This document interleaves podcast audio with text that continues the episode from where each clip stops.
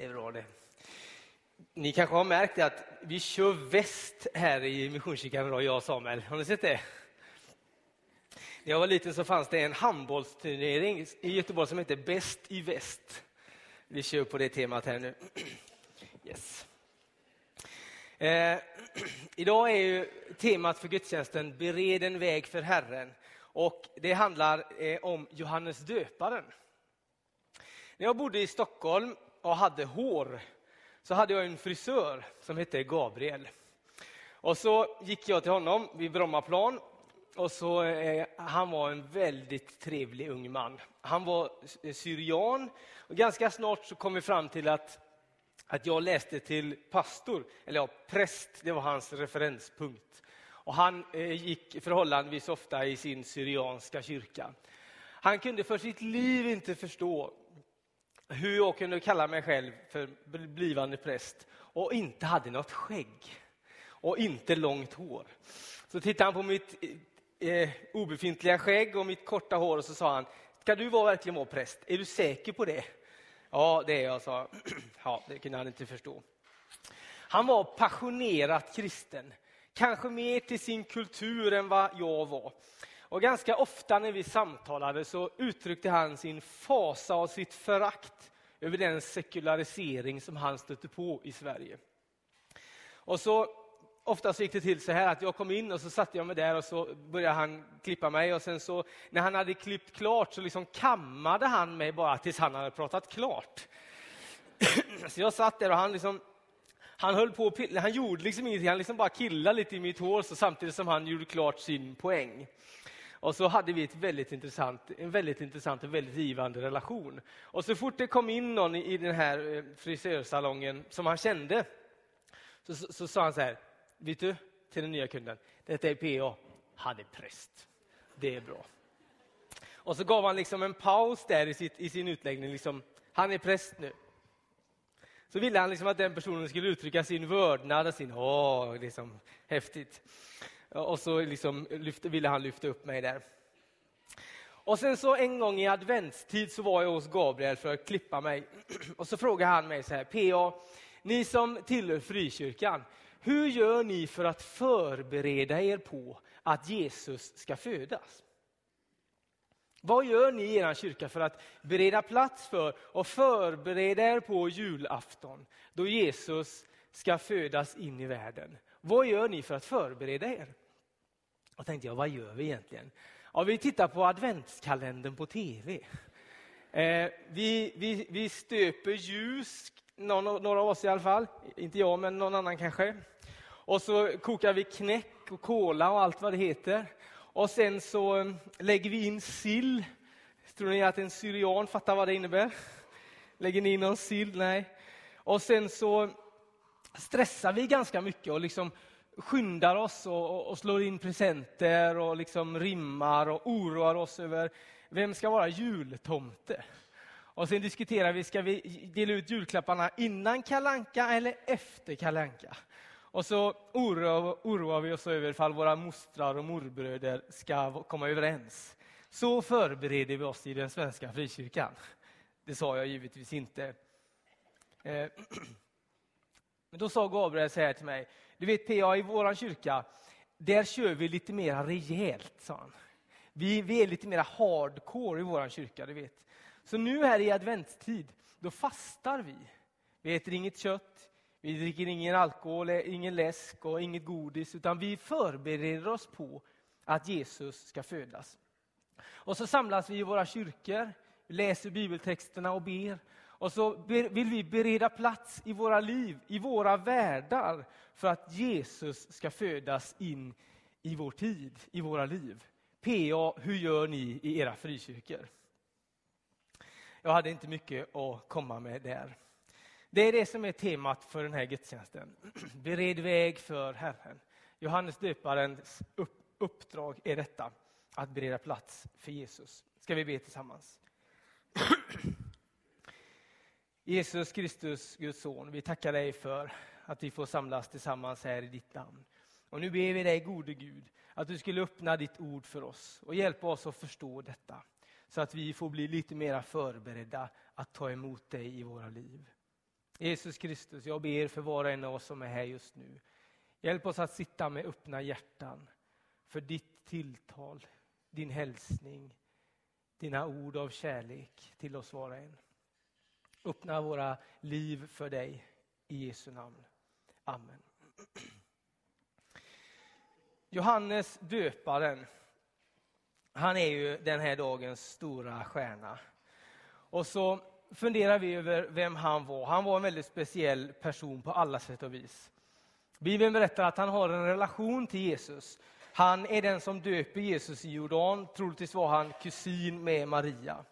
Och han har en liten verksamhet där ute vid floden Jordan. Han, det står att han, han liksom är där ute och drar sig undan, men trots det så kommer hela liksom samhället ut till honom. Och så får han en fråga av de skriftlärda. Vem är du egentligen? Vem är du och hur ska vi veta och förstå vad du håller på med? Och då citerar Johannes Jesaja. En text som är flera hundra år gammal och som förutsade detta som nu sker. Och så säger Johannes, jag är rösten som ropar i öknen. Gör vägen rak för Herren, precis som profeten Jesaja hade sagt. Johannes hade ett uppdrag och det var att förbereda allt folket på att Jesus skulle födas. Det var det som var hans stora uppdrag. Och Det var så viktigt för honom att allting annat i hans liv liksom bleknade i jämförelse. Han var helt oberörd över hur han såg ut. Han brydde sig inte för fem öre om han hade väst på sig eller inte. Han brydde sig inte om vad han åt. Han brydde sig inte om någonting annat mer än detta att han ville förbereda folket för att Jesus skulle födas. Och för att göra det så beskriver Bibeln det så att han lämnar samhället och bosätter sig ute i öknen.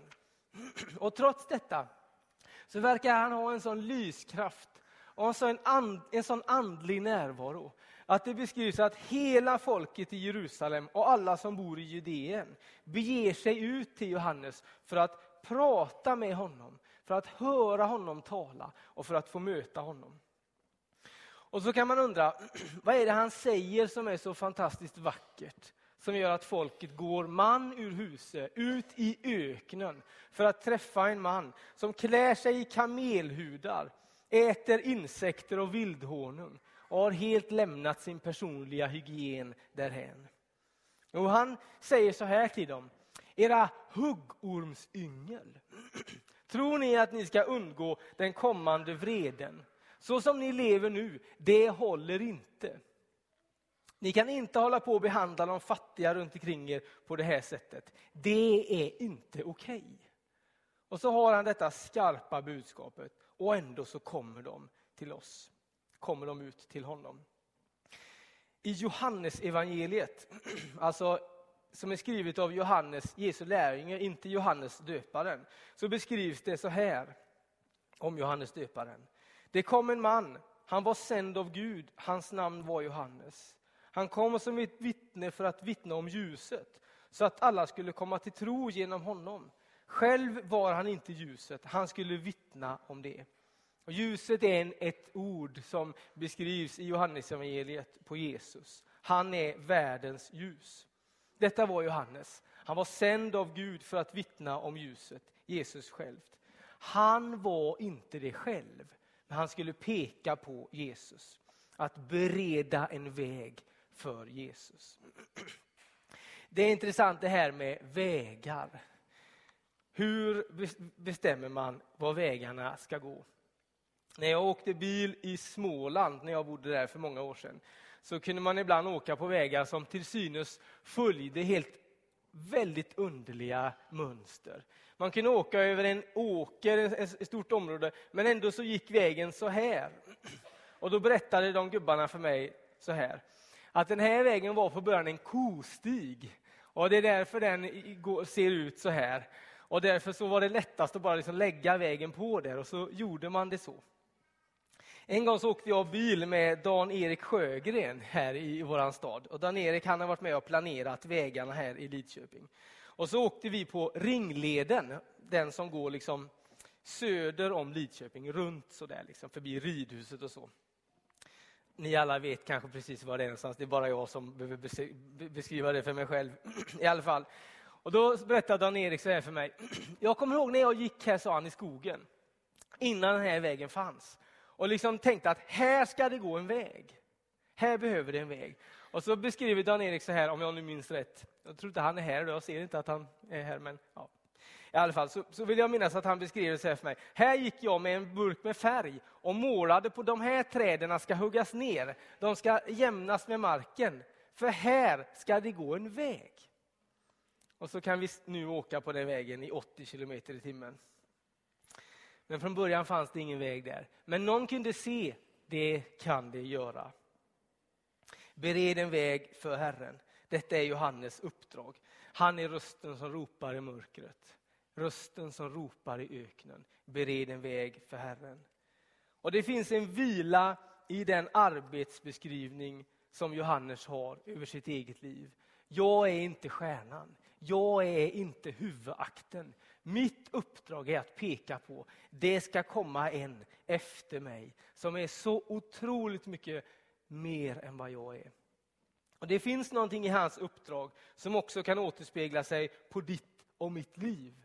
Vi ska inte peka på oss själva, vi som kallar oss för efterföljare till Jesus. Vi får peka på honom, han som är världens ljus. Vi är inte kallade till att förbanna mörkret. Inte heller att prata om hur mörkt det är eller att fundera på hur, vad som rör sig i mörkret. Nej, vår kallelse, vårt livs uppdrag är att återspegla det ljus som finns hos Jesus. Och vi kan få låta det ljuset lysa genom våra liv. Vad är det då i detta uppdraget som är så värdefullt? Jo, jag tänker så här. Den texten som Samuel läste säger väldigt mycket. Johannes får frågan igen av några stycken. Du, hur är det egentligen? Är det du som är stjärnan? Så säger Johannes så här. Jag är inte Messias. Jag har blivit utsänd för att gå framför honom. Brudgum är den som har bruden. Brudgummens vän. I våran kultur kanske den som är bestman eller möjligtvis marskalk. Det är den som står och gläder sig tillsammans med brudgummen. Och så säger Johannes de här orden som jag skulle vilja skicka med dig väldigt tydligt i den här gudstjänsten. Han säger så här. Den glädjen har nu blivit min helt och fullt. Han ska bli större och jag ska bli mindre. Johannes är inte känslig för konkurrens. Han vet sin plats och sitt uppdrag. Och han finner en vila och ett värde i detta. Att bereda vägen för Jesus. Den glädjen har nu blivit min helt och fullt. Han ska bli större och jag ska bli mindre.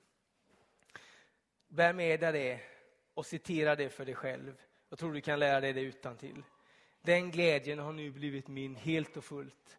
Han ska bli större och jag ska bli mindre. Det är det som är grejen. Han ska få lysa klart. Och så kommer då frågan som avslutning. Är du förberedd för julafton? Och då menar jag inte kanske, allt, kanske framförallt all mat som ni ska äta där. Om du har lagt in sill och marinerat revbenen och slagit in julklapparna och kokat gröten och förkokat den igen och testat och prövat och grejat klätt julgranen och liksom beskärt den och lagt socker i vattnet där så att inte barren ska ramla ner. Är du förberedd för att Jesus ska födas på jul? När Johannes beskriver så säger han så här. Bana väg för Herren genom öknen.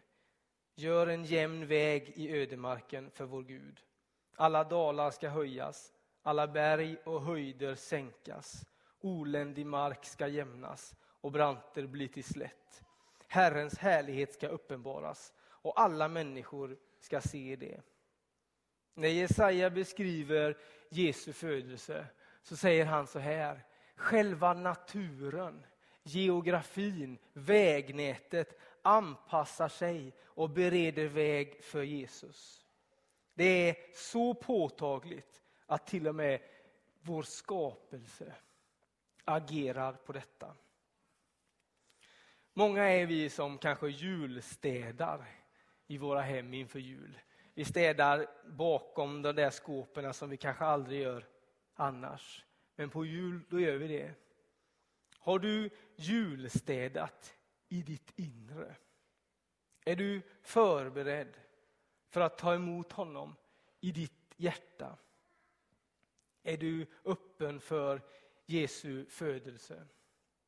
Om jag skulle fråga min gamle frisör Gabriel så skulle han säga, ja, jag är förberedd för den stora festen.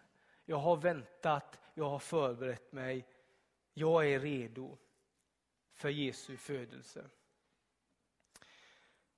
I Saltarens 51 psalm så läser vi en bön som är så här. Skapa i mig Gud ett rent hjärta. Ge mig ett nytt och stadigt sinne. Driv inte bort mig från din närhet. Ta inte från mig din heliga ande. Låt mig åter få glädjas över att du räddar. Håll mig uppe. Ge mig ett villigt sinne. I vår bokcirkel som vi hade här under höstterminen så beskrev Torsten Åman det här på ett bra sätt. Han sa det är som att gå genom en flygplatskontroll. Och så jag, kan jag få be så här. Gode helige Gud, genomlys mig helt och fullt med din kärlek. Och är det någonting i mitt liv som inte hör hemma där, peka på det så att jag kan lägga bort det för att bereda plats i mitt liv för dig. Skapa i mig Gud ett rent hjärta. Ge mig ett nytt och stadigt sinne. Så att jag kan få vara förberedd på jul. Inte bara på julklapparna, inte bara på julskinkan, inte bara på Kalle Anka på tv. Utan för att Jesus Kristus, Guds son, kan födas in i mitt liv en gång till. Skapa i mig Gud, förbered mig. Bered en väg för Herran. Berg sjunken, djup stån upp. Han kommer, han som fjärran var sedd av fädrens hopp. Den sjunger vi ju med glädje och vi ska sjunga den här lite senare också. Och när vi sjunger den så kan man få sjunga den som en bön. Gode Gud, förbered mig så att jag i glädje kan få ta emot dig i mitt liv. Och så har jag tänkt lite grann på det här med att bygga vägar. Och så har jag läst lite om det den sista veckan. Hallandsåsen, tunneln genom Hallandsåsen blev ju klar för inte så hemskt länge sedan. Och jag läste någonstans att medelhastigheten där var på något var typ mindre än en centimeter i timmen när de grävde den. Och när man slut, gör sluträkningen på Hallandsåsen så har den kostat 11 gånger så mycket som man räknade med från första början. Det är mycket pengar när man räknar fel. När du tänker att något ska kosta 1000 kronor och så kostar det 11 000. Då blir det inte roligt för ekonomerna. När man byggde Engelska kanalen så kostade den 80 procent mer än man trodde från första början. Det är dyrt att bygga vägar. När man byggde motorvägen mellan Skara och Axvall så kostade det 31 000 kronor metern. Det är mycket pengar. Någon annanstans har jag läst att när man bygger en motorväg så kostar det, kan det kosta mellan 100 000 och en halv miljon kronor metern. Men när Gud ska bygga en väg mellan dig och Gud, då betalar han det högsta priset någonsin. Han ger sitt eget liv för att få kontakt med dig och mig. Så värdefullt är den vägen mellan ditt och Guds hjärta att han ger sig själv för det. Och därför så får vi säga det och be det. Skapa i mig Gud ett rent hjärta så att du i mitt hjärta kan få födas och bo. Gode Gud, rena mig så att jag kan få ta emot dig. Amen. Vi ber tillsammans.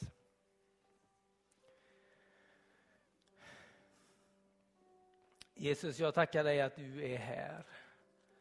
Och tackar att din djupa längtan är denna. Att få möta oss var och en och att få födas i vårt hjärta igen. Herre helige Gud, rena oss så att vi kan få ta emot dig. Julstäda i vårt hjärta, Herre, så att vi kan få ta emot dig. Tack för att du betalade ett så högt pris för vår skull. Tack att du gav ditt liv för att ha en relation till oss, för att det skulle kunna finnas en väg mellan ditt hjärta och mitt hjärta.